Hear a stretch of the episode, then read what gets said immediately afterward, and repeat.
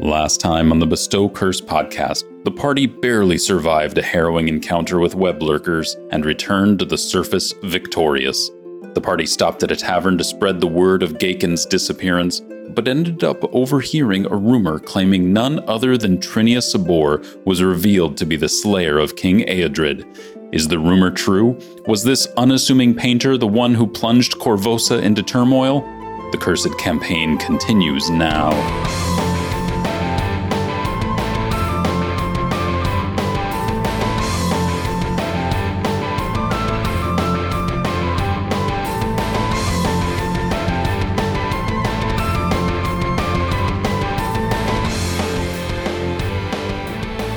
Welcome back again to Bestow Curse. Thanks, Griffin. Guys, it's been almost a month since we sat down here and recorded together. Yeah, almost. Wow. How time flies. Not quite a month. Almost a month. Almost a month. No, it's it's it has been a month, but it has not been 30 days. Oh, that was the that was the issue, Almost yeah. a standard month. A February as the crow flies. Mhm. So we've we've kind of left you on a nasty little cliffhanger for that month. You've been stewing in it. Uh, and I have been. yeah. You might have realized that Vec might have a uh, a bad roommate situation going on. Potential regicide That's up there. That's yeah, really it's up there. It's it's certainly up there. It probably makes you feel a little less safe about not not being at home. yeah, it definitely is coloring his opinion of his home life. I mean, hopefully your grandpa was never the king of anything. He's the king of his, his castle. Oh no. Oh. Uh-oh. He could be in trouble. So, have you guys ever had a uh, a bad roommate situation crop up in your? Uh, All right, Griffin, I, I know you have, and because we, we've all heard the story, but let's hear it. what? Who I- me? I don't remember. It was, Pow- power through it, guys. it's my freshman year of college. Oh, he's really hamming it up this telling. it's, I- it's so dramatic. I decided to stay in one weekend because I was really into Dark Souls at the time, and I was playing it for a ridiculous amount of time. It had recently come out, I think, and I decided to go to the uh, the student center and purchase myself one of the sta- like the, the big size cartons of goldfish. Except at the student center, everything cost about two hundred percent of what it normally costs. So I think I uh, spent something like six or seven dollars for this carton of goldfish. But it was gonna be worth it because I was gonna eat goldfish, play Dark Souls. It's a Friday night. Wasn't going to hang out anywhere. wasn't going to get drunk. So it was it was like an off weekend for freshman year. because you weren't 21 yet. You're literally the only person in this room that buying it. so my roommate did not follow this policy. My roommate, clearly drinking before 21, arrived in the room wasted. Mm, Shame, by the way. Shame. What a shame. what kind of freshman in college gets wasted but but this was if you think about it this was like two months into living with this guy so we didn't really know a ton about each other he's going out partying whatever came came back uh asked if he could have some goldfish i was like yeah absolutely you're drunk this will probably do you good he he has a couple handfuls and then takes the carton up to his bunk bed while i'm playing dark souls so i you know i'm pretty pretty locked in realize when I go to look for some goldfish that the carton's nowhere to be found. What has happened? Eventually, I hear like snoring and I get done with the game and head up, only to find that my drunk as shit roommate threw up in my $7 carton of goldfish. Number one, how did you not hear that? Number two, how did you not fucking smell it? I smell had it? headphones How on. did you not Mm. smell it? I- he did it in a closed container. Mm.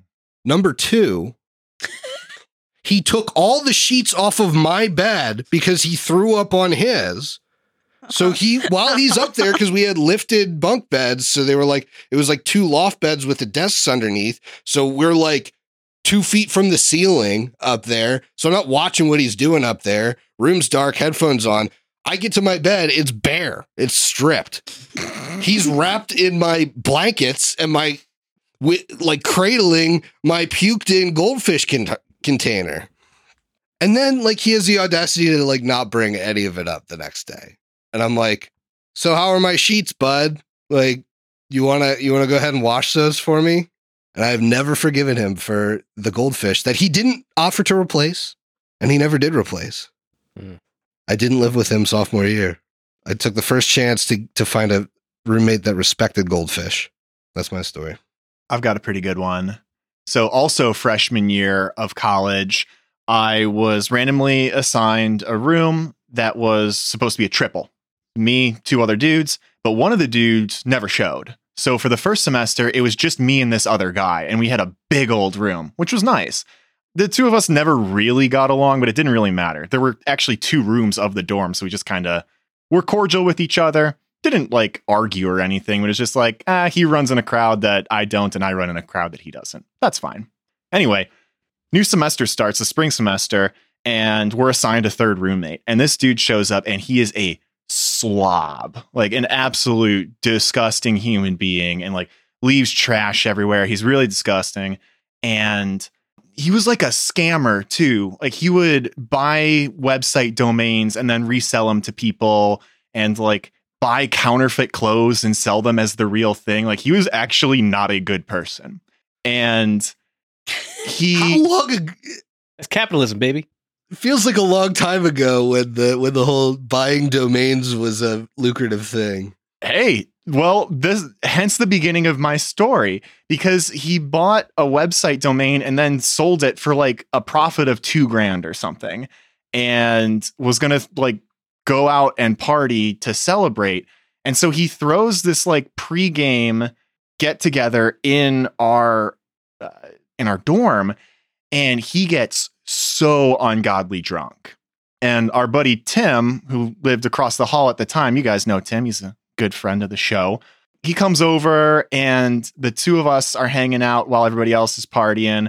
Everybody goes out and five minutes, uh, roommate, like just the apartment's trashed, or not the apartment, the dorm's trashed. You know what it is. But this guy comes back like five minutes later because he is too drunk to go out and ends up like dropping a 40 ounce of malt liquor in the hallway, which is carpet. So, like, we're trying to clean up all the glass. It's gross. Tim's a total hero, like, helping me take care of my drunk roommate, which I shouldn't have had to do in the first place. Anyway, we got this kid asleep. I go to bed. It sucks. We're going to deal with it in the morning. Wake up. Foul smell in the room. Uh Foul smell in the room. What's going on here? Trying to figure it out. Can't figure it out. Okay. Walk over to my desk. Desk is wet. Oh. The gentleman had gotten up in the middle of the night and urinated all over my desk. Oh. All of uh, like Oh. spiral notebooks, my laptop, like a lot of stuff covered in piss. Mm.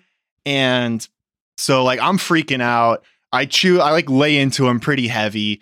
We got the he's like, I'll buy you a new laptop. I understand like if it if we can't if we can't clean it up and get it running. And so we stood it up. Um and we had a fan blasted on it. The laptop survived somehow. Well, And like, how do you feel okay How do you clean that? it? like You gotta clean it with There is other no wet. cleaning. it, we used a lot of Clorox wipes. Like it was disgusting. I'm, t- uh, I'm, I was just as grossed as you guys are right now. I'm still grossed out thinking about it. But anyway, oh. it it sucks. It's a bad situation. But like the kid's like 17 or 18 years old. Like I'm a freshman in college. Like you, people don't know how to drink. It's like okay, this kid had a terrible night. Like I chewed him out for it. He offered to buy me a laptop. We didn't have to go that route. Water under the bridge Piss under the bridge. piss under the bridge. A week later, I am co- I come back to the apartment, or the, I keep saying apartment. It's a dorm. I come back to the dorm, and he's doing a rail of coke off of my desk that he peed on. Oh. so that's when I was like, okay, I'm moving out. I'm moving. And so- out. And so I moved out because it's not like I really ever got along with my other roommate anyway. So it's like, you know what, screw it. And they sort of were buddy buddy. So I left and I moved in with somebody who was way cooler and like I got along with really well. But turned out that the my new roommate was their pot dealer. so like, It makes sense. so like it was just the same crowd of folks, just with a lot with a lot less pee and coke. Hmm. I mean, that's an improvement right there. It was. It was a massive improvement. Anyone else got one? I mean, Chris, I remember one distinctly. I remember like multiple bad roommate stories from Chris. yeah, I think the big one is when when one of my the coworkers of the company that I work with got fired and and had to had to move out to look for a job elsewhere. I was trying to was trying to rent out my side of the the house I'm living in now, and there were two girls that were interested in in living there, uh, and they did for a bit. But I had just picked up my first cat around the time too, and they weren't happy about a cat being there. I think one of them was allergic, so like they were asking all, me all this crazy stuff, like, "Hey, can you can you just confine your cat to the unfinished basement in your house and just let her live there so that we don't have to deal with her?" No, no, I can't do that. I'm sorry. well, I remember them being fine with you having a cat, like up until they moved in. hmm So Yeah, there was like a, a, a, a series of odd things in general. In fact, like, didn't one of them start to get scammed by one of those like Yeah, yeah. mail-in things They, too? they fell for one of those one of those scams where someone contacts you to uh, send to to get a check delivered for you to cash the check and then forward money off to someone else, and the check bounces. And I spent like I think three different full conversations with this person trying to convince them that it was a scam. And it wasn't until like the third conversation it really they understood what it was. Like in the first two, when I was describing word for word what it was, they were still confused by it and didn't think it was a scam. They were Right. probably getting scammed by my old roommate.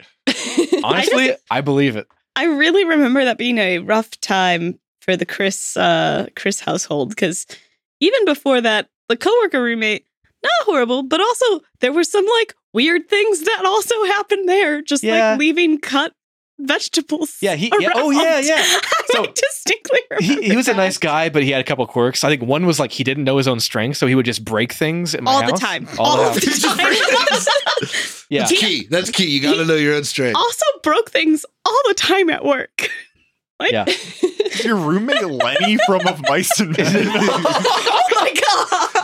That's why I got Oh. the cat after that guy moved Yeah. out. oh yeah, you had to wait. Well, he had a he had a nice cat too. I really that that was that was the one perk of him living there is he had he had a good kitty. But yeah, he would also just leave like fruit and vegetables partially used, like just bare in the fridge. like oh, weird. like I, I- just like open things of food in the fridge that he was just like resting on the shelves. It was very Did you ever strange. think like maybe it was him just trying to put it away? Like he was trying to put a banana away and he squeezed too hard and squirted it out of the fridge. Or or was he scared of opening the drawer of like the fruit and vegetable drawer? He figured he'd rip it right out Right. just to leave it open. that's So- fair? Yeah. it was a weird time um just as from my perspective because i worked with his roommate and then uh, later I, I then worked with chris and um like at two different facilities.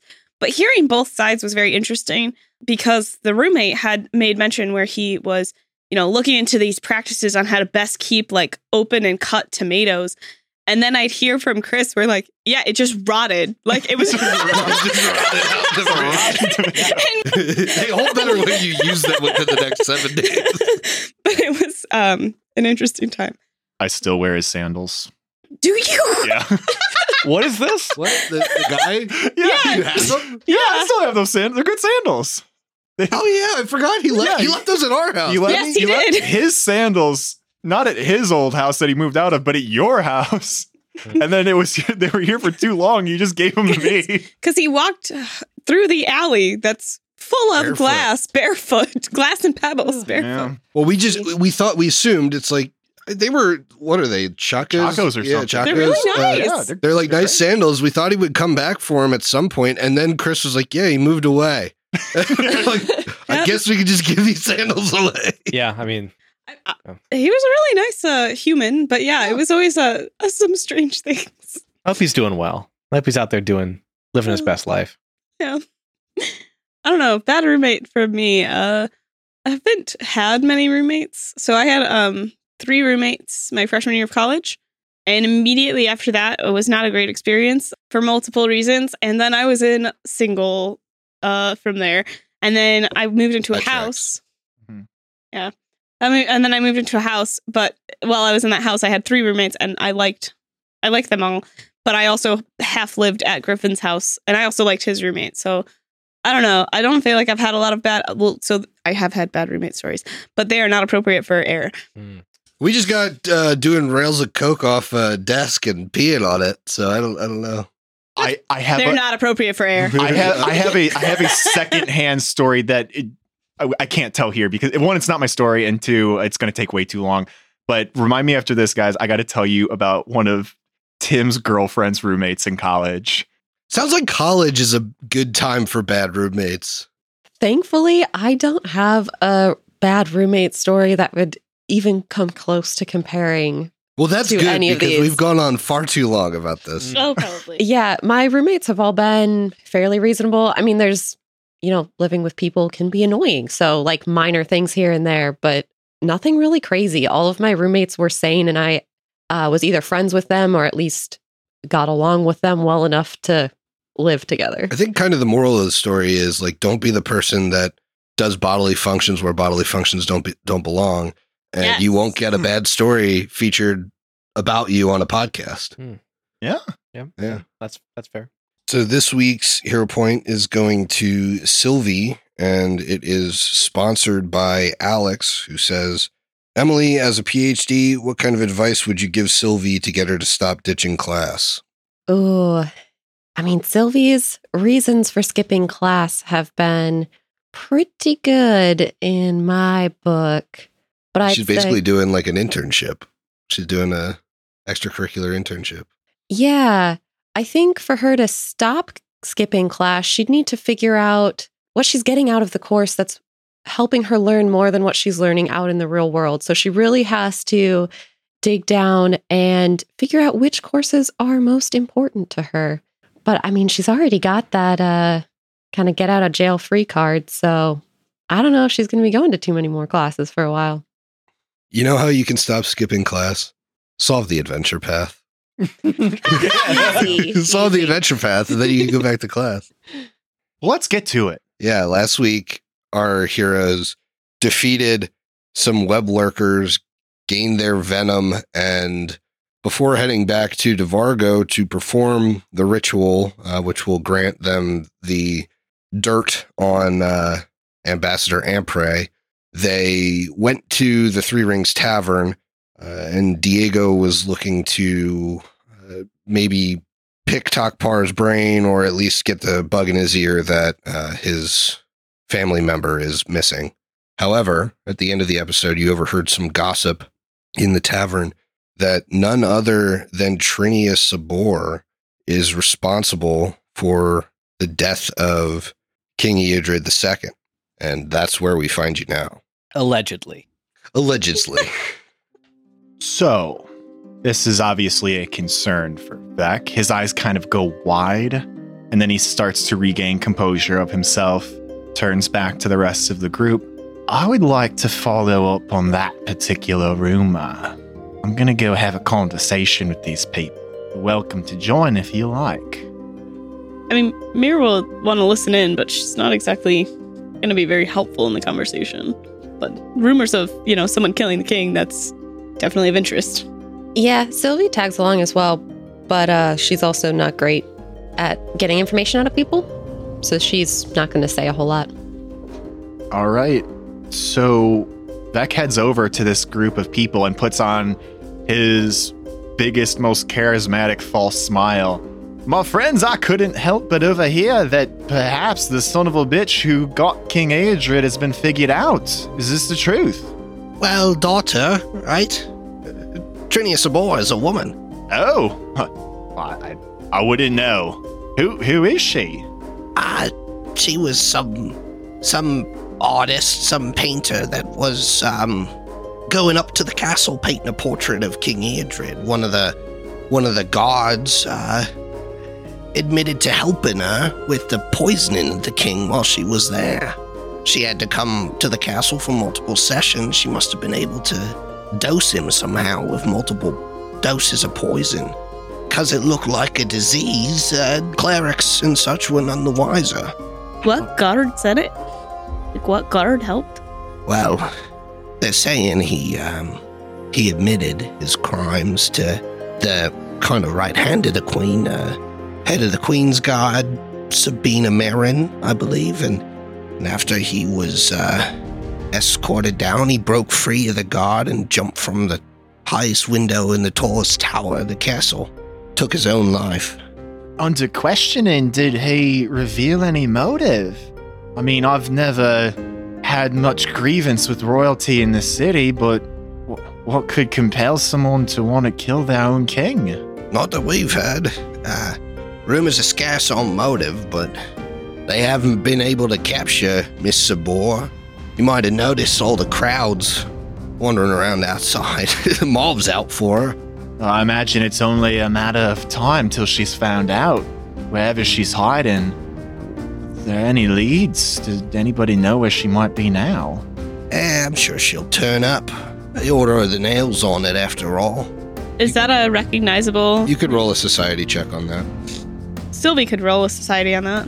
Sylvie's definitely gonna think on this one. Let's see.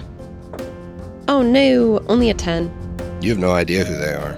Right on. Well, I, I hope they find her then and find out why she did such a deplorable act. Oh, I'm sure if the Order of the Nail finds her, she'll be uh, much worse for wear. But what are you gonna do? I mean, hopefully they keep her alive long enough to talk to the Queen. Yeah, Unlike the last one. Huh. Well, I need to wet my own whistle, so I might need to move on and head on over to the bar. It was a pleasure making your acquaintance and uh, hearing the news. yeah, cheers. We're gonna have a couple more ourselves before we do our civic duty and join the join the crowds. Won't be long now. Maybe I'll see you out there. Cheers, mate.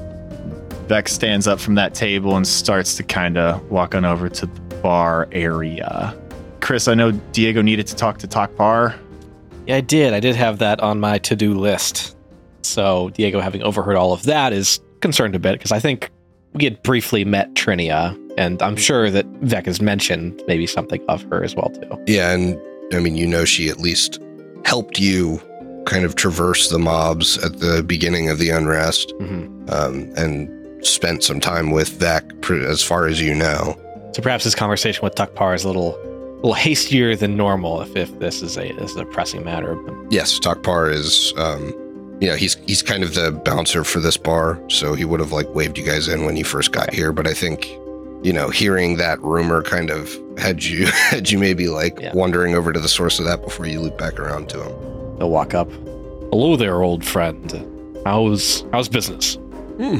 Mister Longshadow, long time no see. Business is good. My lady and I have not seen much trouble, although if you look out to the streets, you might think otherwise. There are rumors and stirrings afoot, and I, I hope to understand even more about what's going on there. But I had other questions for you if you have time. Of course. I'm looking for one of my friends. I think he.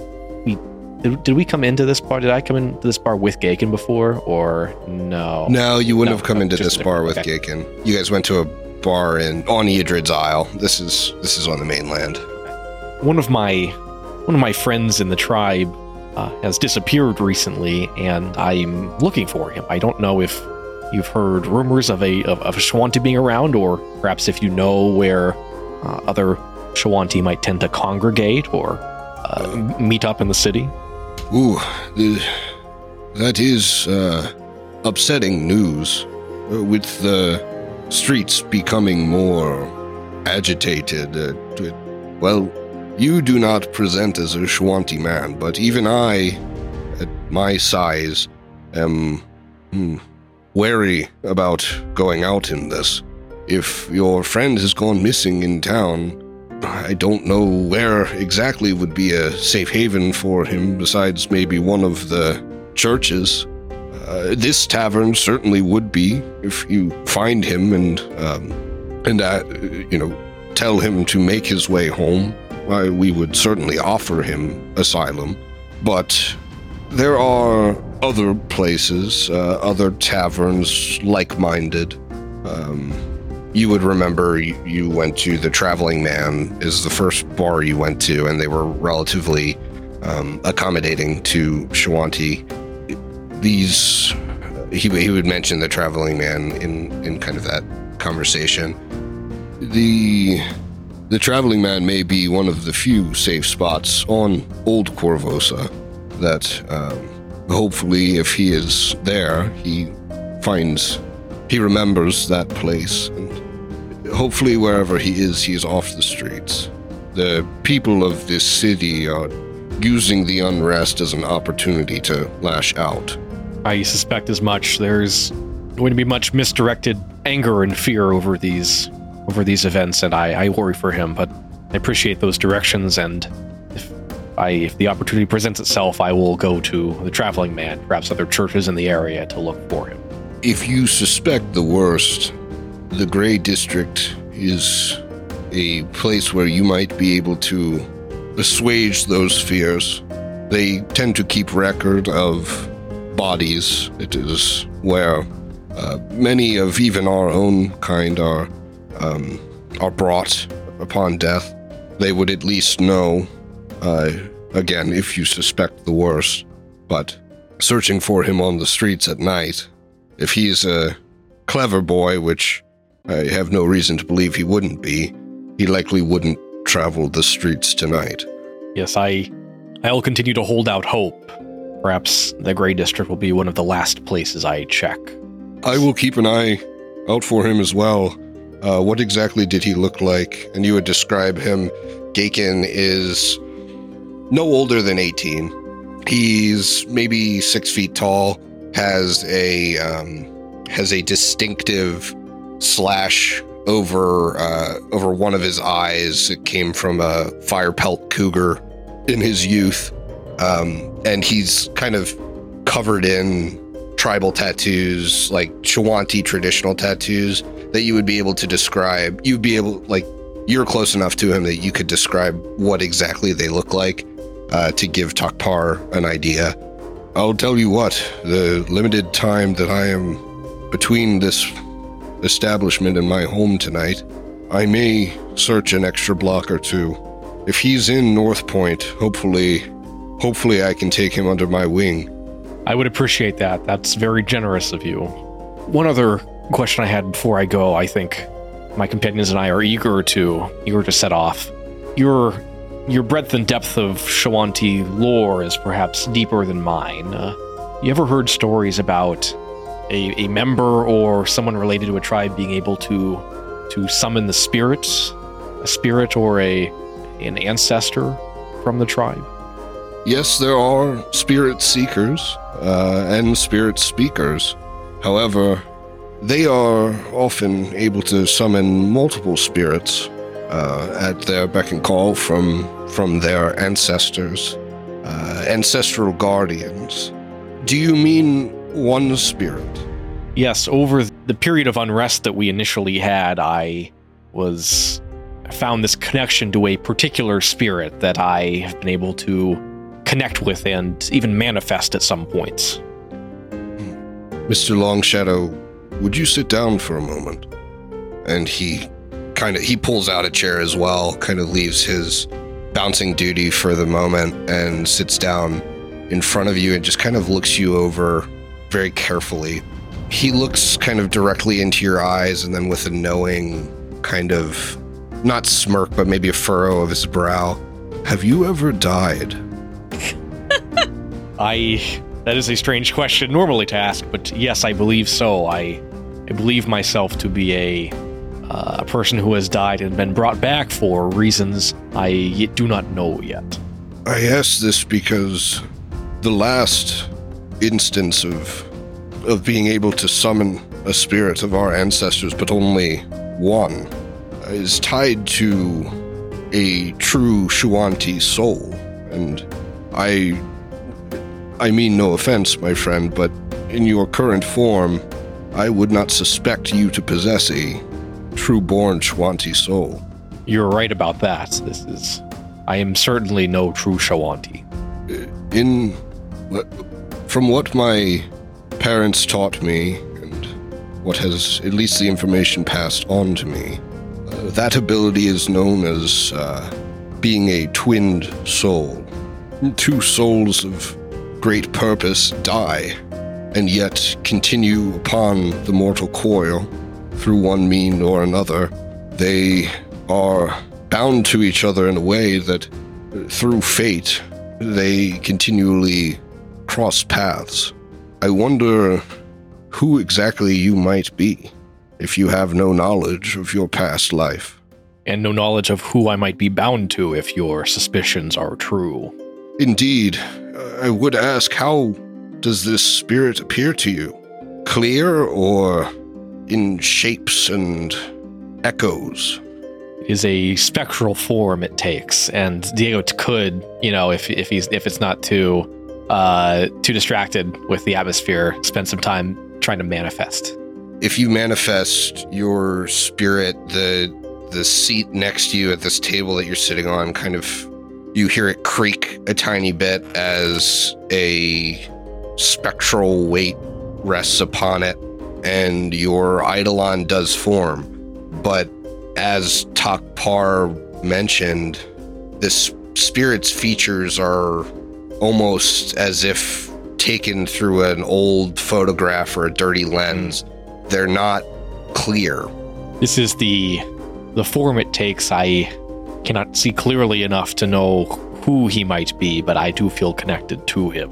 The Eidolon reaches across the table, um, grabs Takpar's hand, and shakes it. Thank you for your guidance to my brother. He is lost, but so am I, and your wisdom means much to, as much to him as it does to me. And then, after a time, if you cease concentrating on it, your spirit would dissipate. Interesting. I'm sure there's more I want to talk to Takpar about with all of this, but I think uh think we've got more pressing things to get to as well. Vex slams down the empty beer glass that he was drinking from, pushes it back across the bar with a couple coppers. Everybody outside now. Let's go. Sure. And then he just walks out. Like if you guys follow him, you follow him. Thank you, Yep. Takpar. I I I will speak with you later. There is much to talk about. I will make sure I let you know if I find your companion. Awesome. You guys get outside. Vec is pacing back and forth. There's a ton of tension in his shoulders. Um, and he has he, he's always had these like blue ice colored eyes, but it looks like there's fire behind him. And he's visibly shaken and frustrated. You all have met, and there's uh, uh, Griff. I'm would have this conversation where there's no people around. right. You duck into an alley next to the next to the Three Rings Tavern. Y'all have met my friend. Actually, Sylvia, I don't think you have. Never mind. There's a lot going on right now. Um, so Trini is in my apartment. She's still there. And I think the situation is much, much worse than any of you realize. Earlier this week, she confided in me that a journal of hers was stolen from her apartment. Said journal is supposed to be holding all of the names of the people she has painted. Trinia has painted me. My name very well could be in that journal. Whoever has that journal might come looking for her and would find me and my grandfather. And if they find me, they're gonna find you. We're in trouble. I need to get home. I, I gotta, I gotta, I gotta figure this out. Do you think she did it? I don't know what to believe. I don't know much about her. She's been a comforting, stabilizing presence for me over these past weeks, but frankly, I, I don't know much about her. I, I don't know her parents. I don't know. I don't even know if she's a citizen of the city. I, she met me in Reef Claw Run Market, but I go there all the time. I'd never seen her before. We ran into each other at Jagara's Jug, tavern that I go to all the time. Never seen her there before. Seems quite co- coincidental, don't you think? I don't know.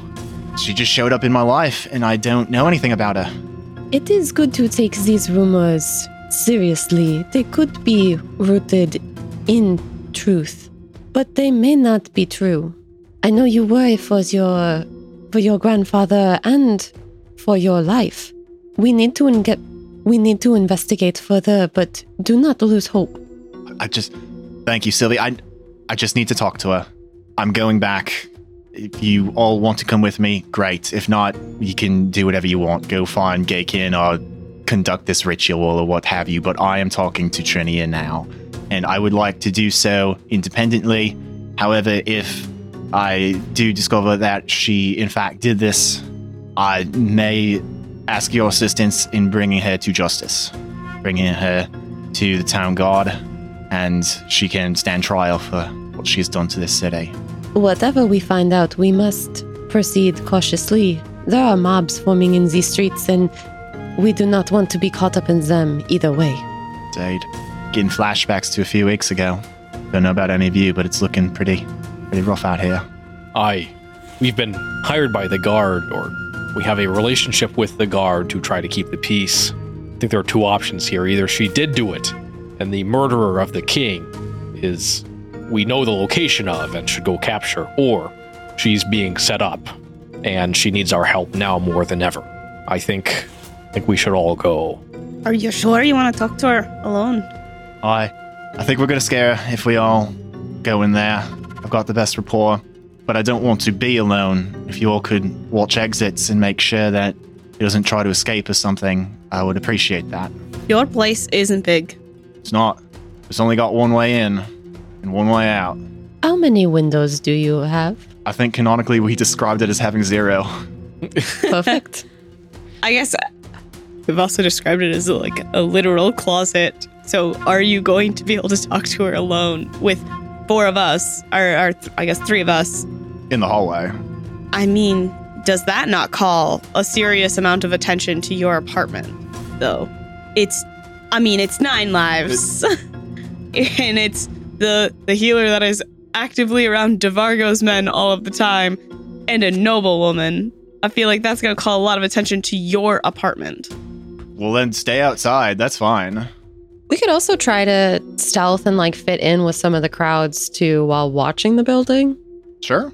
Try not to be noticed, but Yeah. keep keep watch. Yep. Okay. So you're all heading to Old Korvosa. Yep. Mm-hmm. Okay. The main streets are clogged with people. Torches, yelling.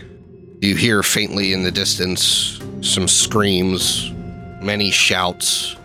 At a particular intersection, which is close to the bridge, um, heading towards Old Korvosa across the Narrows, there's a crowd that is formed in this intersection. Oh. Make me a perception check. I rolled a nine for an 18. 13. 21? Nine. Sylvie, you feel it cross underneath you. This angry rumbling. And you see up ahead where these crowds have formed a large manhole sewer covering. And you've been attacked from underground before. You are the only one that has the opportunity to react to try to save these people as you hear what is clearly something big cross from underneath you. Ooh, so Sylvie could could she try to like push people out of the way or clear the area at all? Or she could shout. You know, there is a level of noise here, but you think if you could yell menacingly or create, even like create a diversion so people would move from this central area where they seem to be gathering, uh, you might give them enough time to like get out of the way before whatever this is that's attracted Mhm. by all of this noise. Sylvie looks out over the crowd and she doesn't have much that she can do to cause a huge scene, but she does yell out and also use one of her only spell abilities and throw up a shield to like uh, create uh, some light and something different here happening, saying, "Clear the way. It is not safe here." So she has her her family crest glowing bright in front of her as she yells out across the crowd and also realizes she never got fully healed from the last combat. when you yell that, you feel uh, the familiar weight of Zazie on your shoulder as he becomes visible, and he has an empathic link with you. Oh, kid, we gotta get, we gotta do better than that. We gotta get him out of here. He casts a spell that appears in the sky to fizz and pop like snapdragon fireworks. in like the opposite direction of the crowd to create a diversion to hopefully draw their attention away from where they're sitting. He's got a 25. We're going to use deception to create a diversion here Okay. um, aided by that spell. Between the two of you, you see a group of this mob kind of head off to the left just in time as this manhole bursts and two multi tentacled, huge mouthed aberrations exit the sewer, lumbering and gibbering and drooling. Eat fresh meat. I'm going to need an initiative roll here. I know you guys rolled an initial perception, but I'd like one more because, you know, we got to act a little bit before that happened. Uh, don't worry, I can always roll lower. As a reaction, any of us could give them directions to all the world's meat, so that we could just circumvent this. Sylvie, what was your initiative? 23. Mir, 21. Vec, 17. Diego. Thirteen. Okay. After these things burst out of the ground, the first to act is Sylvie, and Sylvie, with um, with Zazie still on your shoulder, he turns to you, and you see his tail flick, and it like slices his palm. You trust me, kid? Open your mouth. You haven't led me astray so far. and uh, several drops of his blood drip onto your tongue, and you feel this malevolent energy radiate through you. And the thoughts you think are maybe a little less charitable, and your wounds begin to close as he's cast infernal healing on you, Ooh. giving you fast healing one for one minute. Okay. Nice. Now you may go. Sylvie, when she feels these wounds start to start to close and start to heal, she looks over to him and smiles, saying, Thank you, my friend. And she looks then towards these creatures with that same smile on her face. Oh, she just barely doesn't have enough movement to tumble through all the way around. Try to stay on the edge. I've got some rocks and flame that I can throw, but I don't want to hurt you. I have two different cone spells left, and that's about it. As far as like all my spells Ah. are cones right now. Okay. Sylvie looks to these creatures. There will not be any eating today. And she moves and attempts to tumble through and end up on the edge. As But you sh- do that, you get hit with this wave of just putrid stench. These things smell like a combination of rotting meat and sewage. And I need you to roll me a fortitude save. Mm, okay. I think I know what creature these are because there were certain parts of the Korvosa guide we were allowed to read that mentioned something similar to this, and I would be very excited if it is. But I will keep my thoughts to myself. Only a 16? Uh, with a 16, unfortunately, you are sickened one. Oh. In addition, while you're near these creatures, you take a minus two penalty to saves against disease and to recover from the sickened condition. Mm. Oh no. All right. So she's going to attempt an acrobatics to tumble through. Oh my gosh. I need to switch dice. A 16. 16 against the creatures. I believe it's reflex. Reflex DC. DC meets beats. Oh my gosh. Okay, so Sylvie uh, makes it over to the other side of this creature and she enters a state of panache, and the smile that she had just gets bigger as her face sets. She is ready to strike these creatures. So she attacks with her kukri. Geez, only a 16.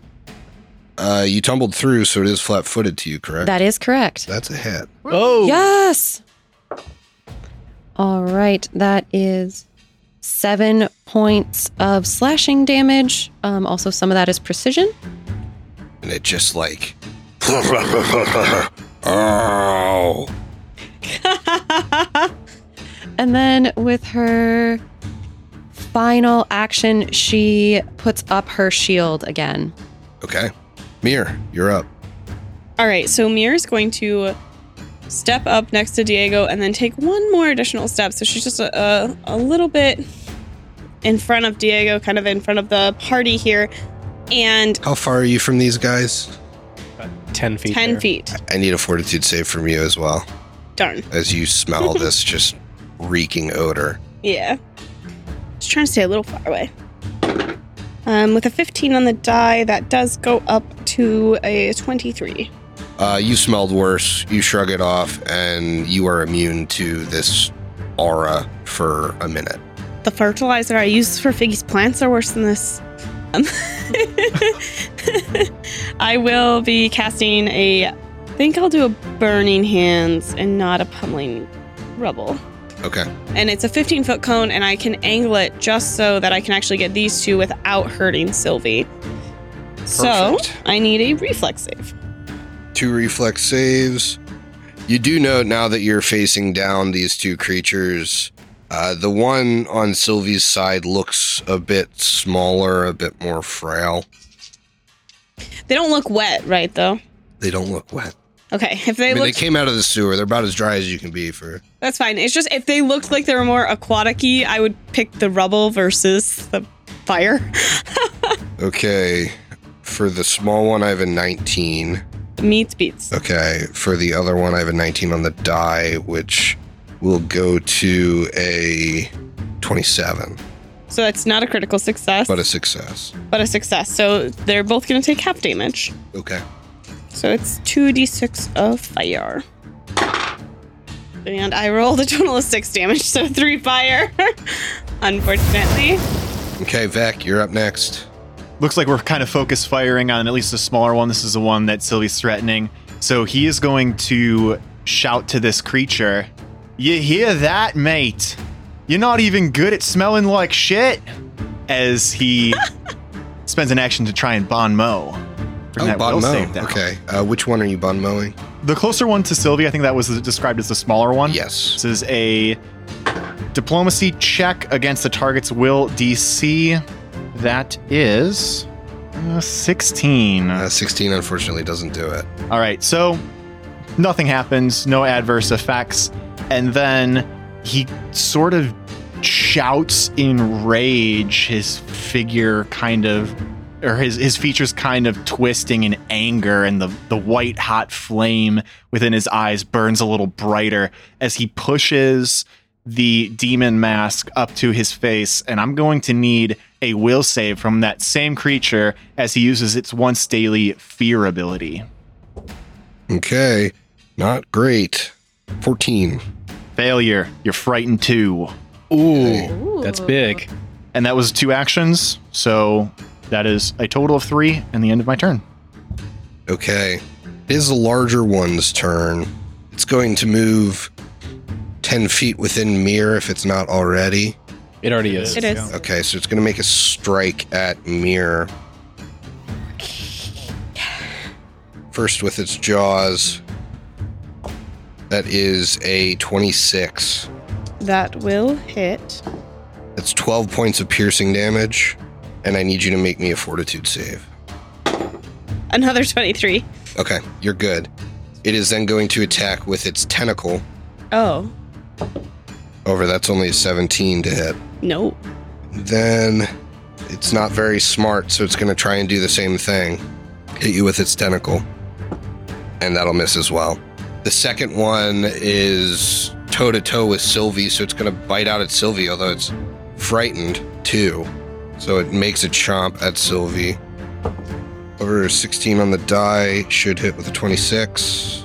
Yep, that hits, and Sylvia's going to use her shield reaction to to block.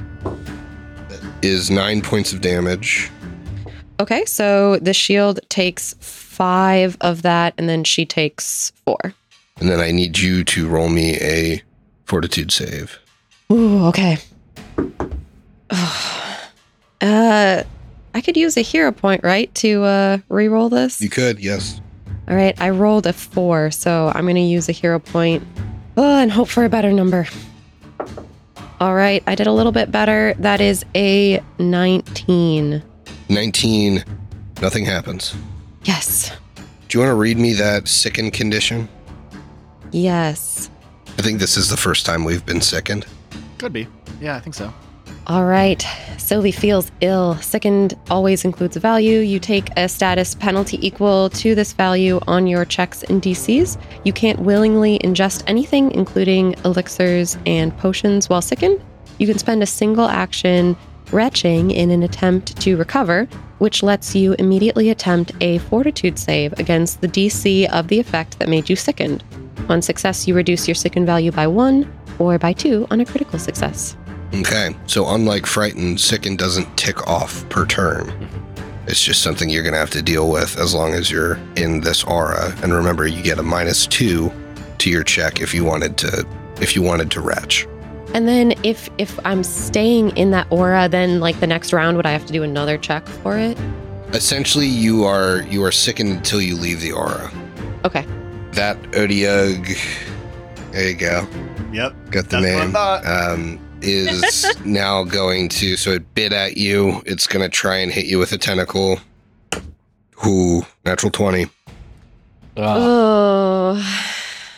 So eight points of damage, and then with its third action, since it hit you with that, it's going to grab you. So you were grabbed. Shoot. oh no. Diego, you're up now. Yes. I can't get into flanking position right now. Yeah, they're kind of side by side. I think I'm just going to try to be a meat shield for the back line then. So Diego is going to stride up to the one that is that is is got Sylvie grabbed. Okay. It notably does not strike out at you. Oh, okay. And I assume I need to make a fortitude save as well. Yes, you need to make a fortitude save now that you're in its stench. 18 on the die, 28. You're good and you're immune for one minute. All right. And I think Diego's just going to try to take an initial strike at this thing to try to hit it. So you moved. Are you going to enter a rage? Not right now. Okay. No. Eight on the die, that's an 18 to hit. 18 does hit. Okay. Minimum damage, five points of damage. I'm going to try one more attack and then maybe rage next turn. Four on the die, that's not going to hit. Okay. Sylvie, you're up. Uh, make sure you tick your healing. Yes. Sylvie really needs that healing now. Grabbed and sickened. Ouch. All right. And to get out of a grapple, is it an athletics? It is an athletics. It is an unarmed attack, and it is an acrobatics. You can use any of those three, whichever is the Ooh, highest. all right. Well, definitely it would be acrobatics for Sylvie, but to give her the best chance possible, she can still tell that she has Sassy with her. So she kind of looks to the side at him and asks him or instructs him, hold my hair. And she immediately like bends over and starts vomiting to try to remove her sickened condition. You don't want to puke out that blood I just gave you. All right, and let's see if I can make that. So you're making a fortitude, Fortitude save, save. with a minus two. Ugh, probably not gonna do it with a 14. 14 does not do it. All right. Then she is going to attempt break out of this with an acrobatics. That is a dirty 20. You do break out of it. Nice. Yes. Sylvie saw Mir do a cone attack. Can she move into a flanking position with Diego with her final action and not be affected by like where she Do you saw think if that? Mir angled the cone to the left, uh, the left from me, uh, she'd be able to hit like the edge of this one, the one that you're now flanking, and also the other larger one. Perfect. Okay, so Sylvie moves over and sets up that flank with her final uh final action. That's Okay. the power of triangles. Thanks, Pythagoras. Mir, you're up. Mir begins to cast a spell, and She will need a basic fortitude save from both of them. This is another cone. Okay. Basic fortitude save. Mhm. I have a weak guy that is still frightened one. Neither are taking any persistent bleed, right? Right. Cool. So the weak one gets a 25. Okay. And the other one gets a 19. Meat speeds, damn it. Ah. So that is fine. They both are going to take half damage. As an entire pack of shadowy figgies comes spewing out of Mir's outstretched hands. like a stampede of them. yes, it is a stampede, a pack of predatory animals, which are obviously a bunch of shadow figgies. And it's going to deal 2d4 of slashing, and that's an 8 total. So four. and then another 2d4 of negative energy damage. And that's six negative energy damage. What spell is that? It is called Feral Shades. Ooh. Very cool. Heard of that one? That's It's awesome. from Secrets of Magic. It's a level Ah. two, Was that six total or six negative energy. and then halved, right? Yeah. So, like, the total amount of damage is eight plus six. Gotcha. Yeah. So four plus three. Mhm. But yeah, as a, a pack of figgies comes barreling down, that is two actions. I am not going to have Biggie do anything, I think. I don't really know if I want him into this nonsense at this point in time. Get a little protective of the figs. Well, here's the thing is I know I have one more cone spell. That's fair. and so I don't want So you maybe that. just fire your bow. Yeah, that is what I was thinking. Is I I might just fire my bow or um raise my shield, but I think I've got my bow already out, so I will fire my bow, and I'll fire it at the small. I mean, the small one's taking a lot of damage, Let's see if we can get him off the board. Yeah. so I'll fire it at the small one. That is a total of twenty-one. Twenty-one hits. Okay, cool. Yeah. I rolled no damage. Rolled one damage. One total? Like like one? I rolled a d8 and I rolled a one. Oh no. Uh, Yuck. Oh. Okay, Vac, you're up. How in the danger zone is Sylvie looking? She's definitely less than half. 18 out of 44. Hmm. I can't battle medicine her. Okay. Then that will be my turn then. Yeah, you, he- you got greedy with the flank, Emily. I'm sorry. You're stealing an action of mine. But so Vec has to spend an action to take a step five feet closer, so you're within 30 feet. He is going to reach spell, add an action onto his lay of hands, and channel this pulsing yellow gold energy from his body towards Sylvie as she is healed for 14 points of damage. Ooh. With my range lay on hands. Thank you. You got it. But that's all I can do. Okay, it is the small Otyugh's turn. It's gonna bite at Diego now. Oop, I think I got you with a 23. Yep. Okay, so that's gonna deal six points of damage, and I need a fortitude save. 18. Okay, you don't feel anything happen. It's gonna try and hit you with a tentacle here. 19. Because I didn't rage, that misses. Okay. So it misses you, and then it'll take one final attack at you. Because they're a big dumb Otyughs. And it will also miss. Okay. Now this one is no longer frightened, but that was a pretty solid frightening that it had going on. The larger one is going to move up to be five feet, uh, kind of like the, the squares in front of Mere Figgy. Yep. It moves all the way up. It's Does Figgy need to make a fortitude? yes, Figgy needs to make a fortitude, as does Vec, I believe. He's ten feet from it. Oh. It's a 17 for Figgy. Okay, Figgy is second. Vec has a 21. Vec is not sickened and immune for a minute. Wonderful. It's an 18. Sorry, I had a something clicked on from a last fight. Okay, meets beats, so he is good. Oh wow, Awesome. good. Uh, the creature now bites Mir. That's good. Let's get my strong Otyugh. 24, Hits. 11 points of damage. Make me a fortitude save. 19 on the die. Okay, you're good. Tentacle coming at Vac. No. Natural one. Uh, final tentacle coming at Diego. Natural 20. Oh, Oh. Hmm. what does it go to? Uh, 26. Yeah, that's a cred. However, it's just a tentacle, so you're a little lucky there. 18 points of damage. Okay. And because that was its last action, it cannot grab you. Diego, it is your turn. You just got Okay. slammed from behind as you were trying to uh, flank this other creature. He did, yes.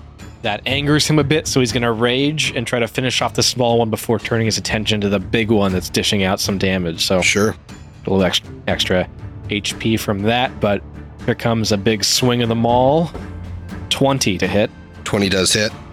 Your flat footed opponent. That's low damage again, too. That's nine points of bludgeoning damage. Okay. I think I just want to try to get get him again. 15 on the die. That is a 20 again, which should hit. Yep, that'll hit. The d12s are failing me. That's another minimum damage. That's uh. eight points of damage. Okay. That's rage and then two attacks. Yep. Sylvie, you're still in panache, right? She is. With the healing she received and uh, the fast healing that she has gained as well, she feels she's in her element with this panache. And everything else starts to melt away as she does a twirl to gain extra momentum to slash at this creature using her finisher. Okay. It is flanked. All right, that is a 24. 24 is a hit. Awesome. Get rid of this thing. Come on. Oh, I sure hope so. That is 14 points of damage. What does it look like? Yes. As she twirls through the air, she catches the edge of this creature and just rips it open. And I'm sure it's uh if it smells this horrible it, on the it opens up like a like a trash bag that had something snagged. No. It it just looks like a flesh trash bag. Like you see you see garbage and shit and like bones fall out of it. Oh man, if Sylvie wasn't sickened before, she is now. Uh, that was her. So she's now out of panache, but she still has more actions, so she can move up to the other creature and. You could flank with Biggie. Oh, Yeah. perfect. She will attempt a tumble through to kind of loop through the edge of that square and be where. Uh, and then end up flanking with Biggie. Okay. That is a 24 acrobatics. Success.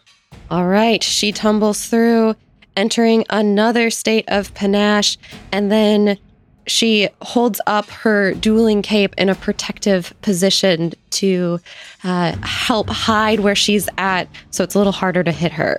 Okay. Mir. I may need a little help here. I have a spell called Scatter Scree. Mhm. And the area for it is two contiguous five foot cubes. This is a large creature, so presumably uh, I could put it directly under two squares that it's under. It says that I evoke a jumble of rocks in the area, and the scattering rocks deal bludgeoning damage equal to 1d4 plus your spellcasting ability modifier to creatures in the area with a basic reflex save. Save and it becomes difficult terrain for the duration. Any creature can interact to clear a square of that scree. Would it be a? It would only. It would be one d4. Yes. Okay, cool. So that is what I am going to cast though, and so the two cubes directly in front of me will be now a, a bunch of you know jumbles of rocks. I'll, I'll basically tear up, I guess, the road a little bit here, and I do need a basic reflex save. Basic reflex. See what I can do. Not great.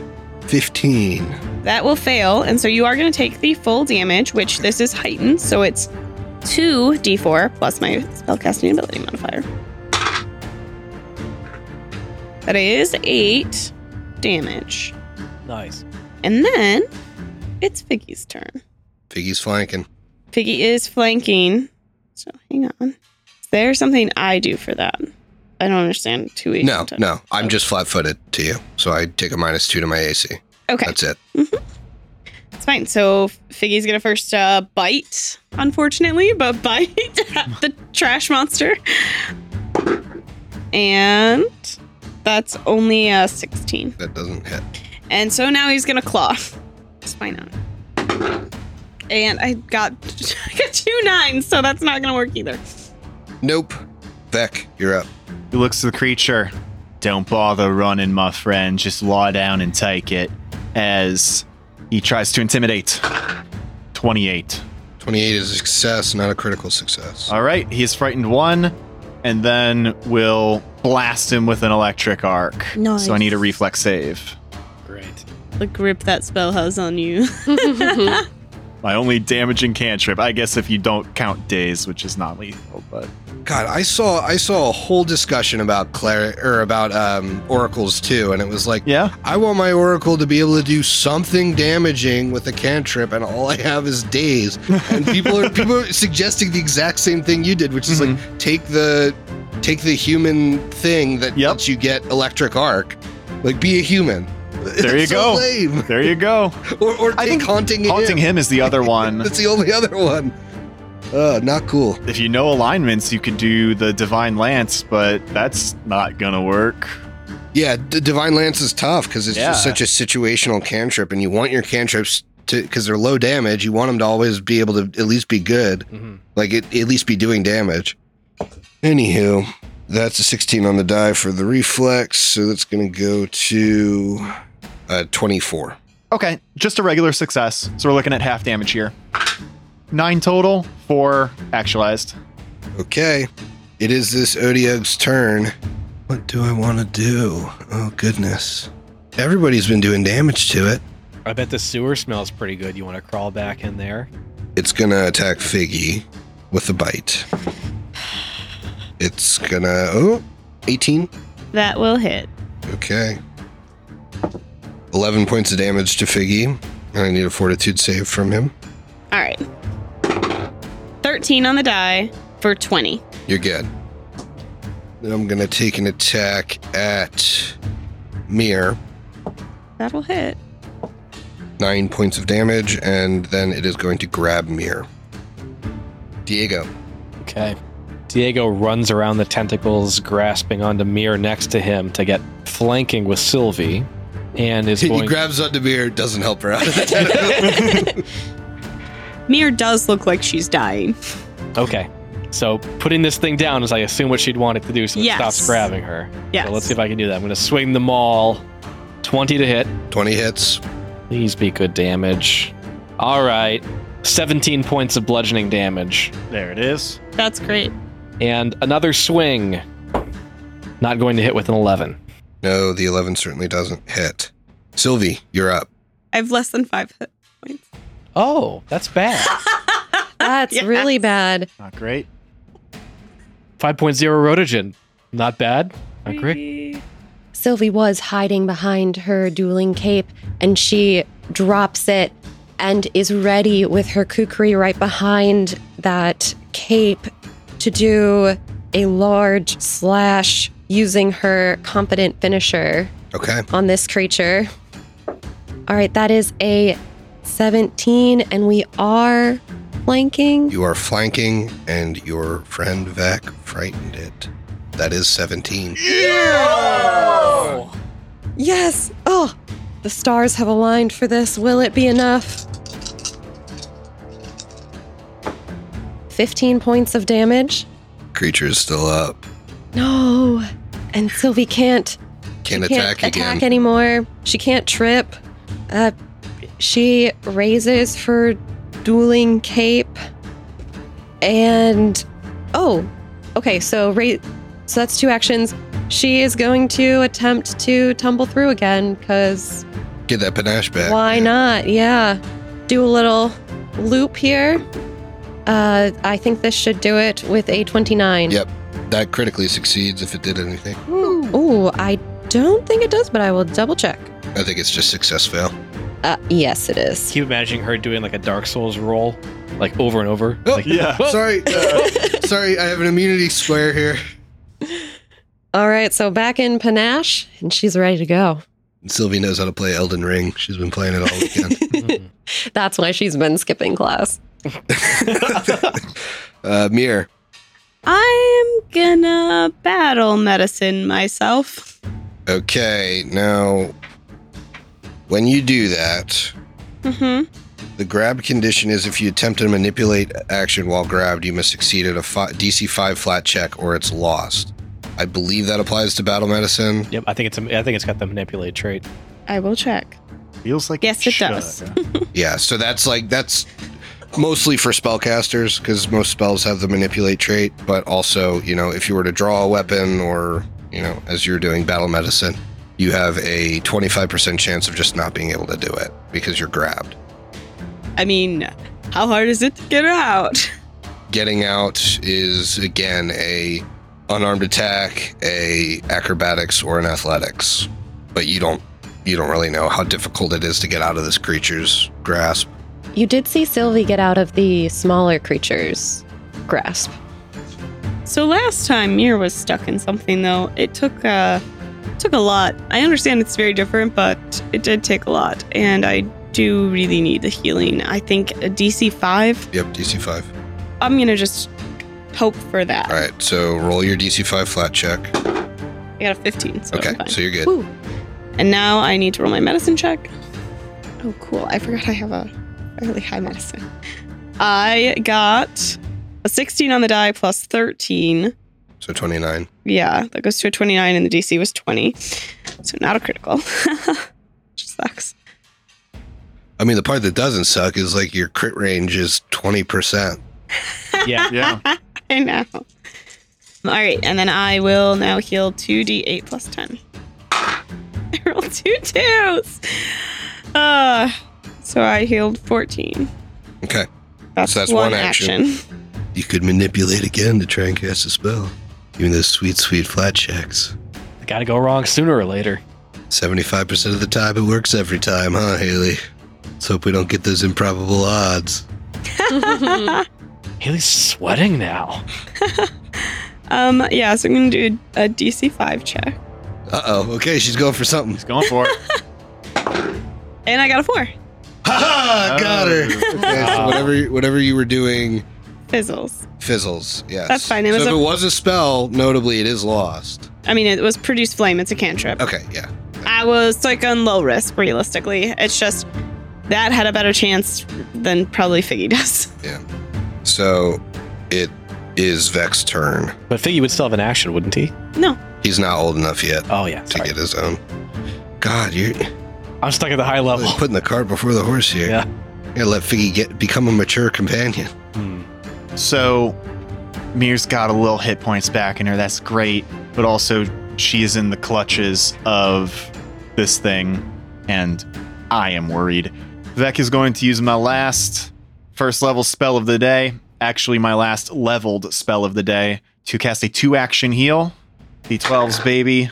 You know what? I can feel Robert Pattinson in the studio with me as I maxed out that healing. That's gonna be high. That's going to be 32? 21. It's a, it's only level 1. Oh, So, oh, sorry. yep. Yeah. 12 plus a flat 8 plus the level of the spell with my curse. 21 points of healing. I am at full health. Wow. Sweet. Oh, So that's two actions. Just the That power is- of the D12. Hmm. I can feel him in the studio with me. Um, and then with that single action, I've already intimidated this creature, so I can't again. He is going to look to Diego and says, "Finish this monster," with a guidance. Woo. All right. Okay.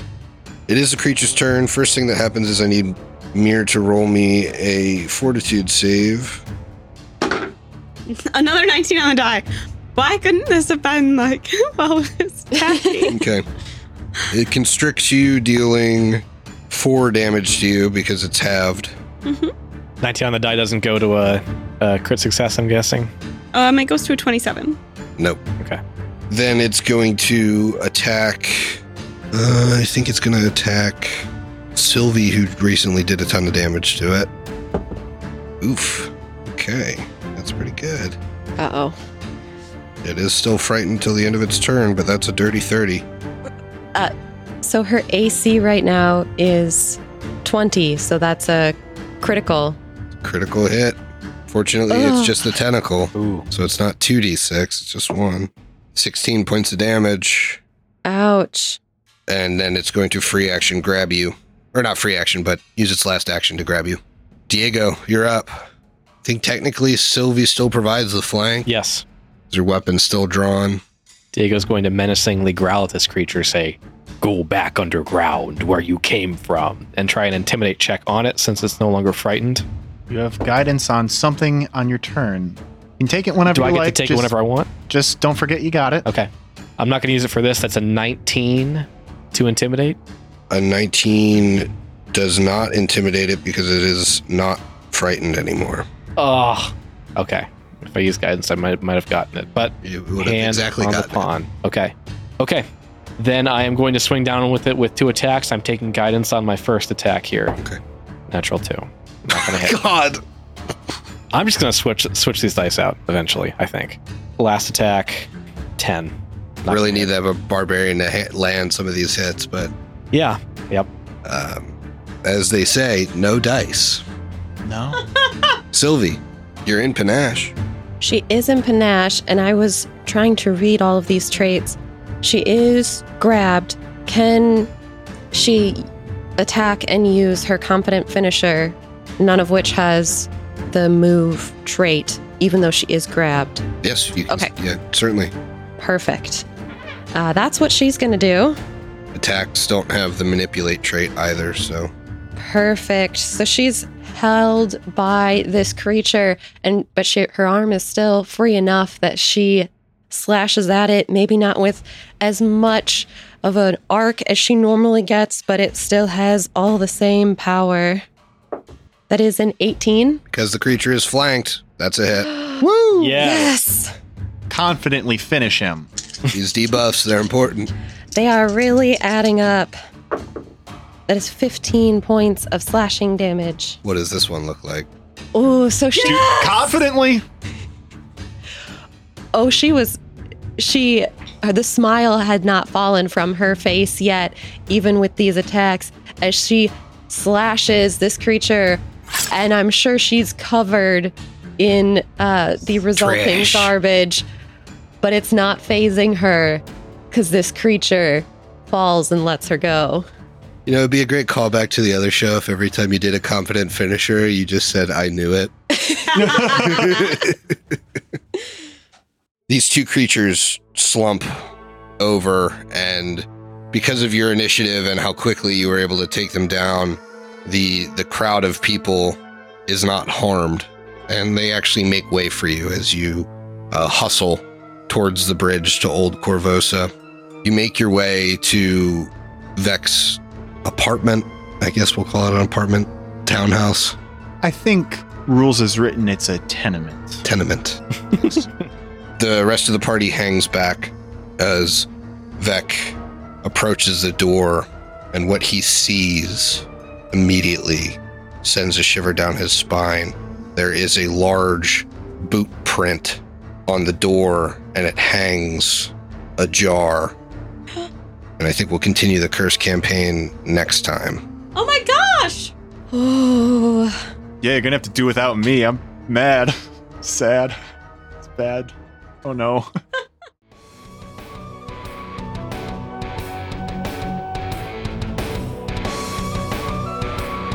The Bestow Curse podcast is a Hideous Laughter Productions show. Hideous Laughter Productions is an officially licensed partner of Paizo Incorporated. Curse of the Crimson Throne is copyright 2016. Curse of the Crimson Throne and the Pathfinder Adventure Path are trademarks of Paizo. Paizo, Pathfinder, their respective logos, and all Paizo titles, characters, and artwork are properties of Paizo Incorporated and used with permission.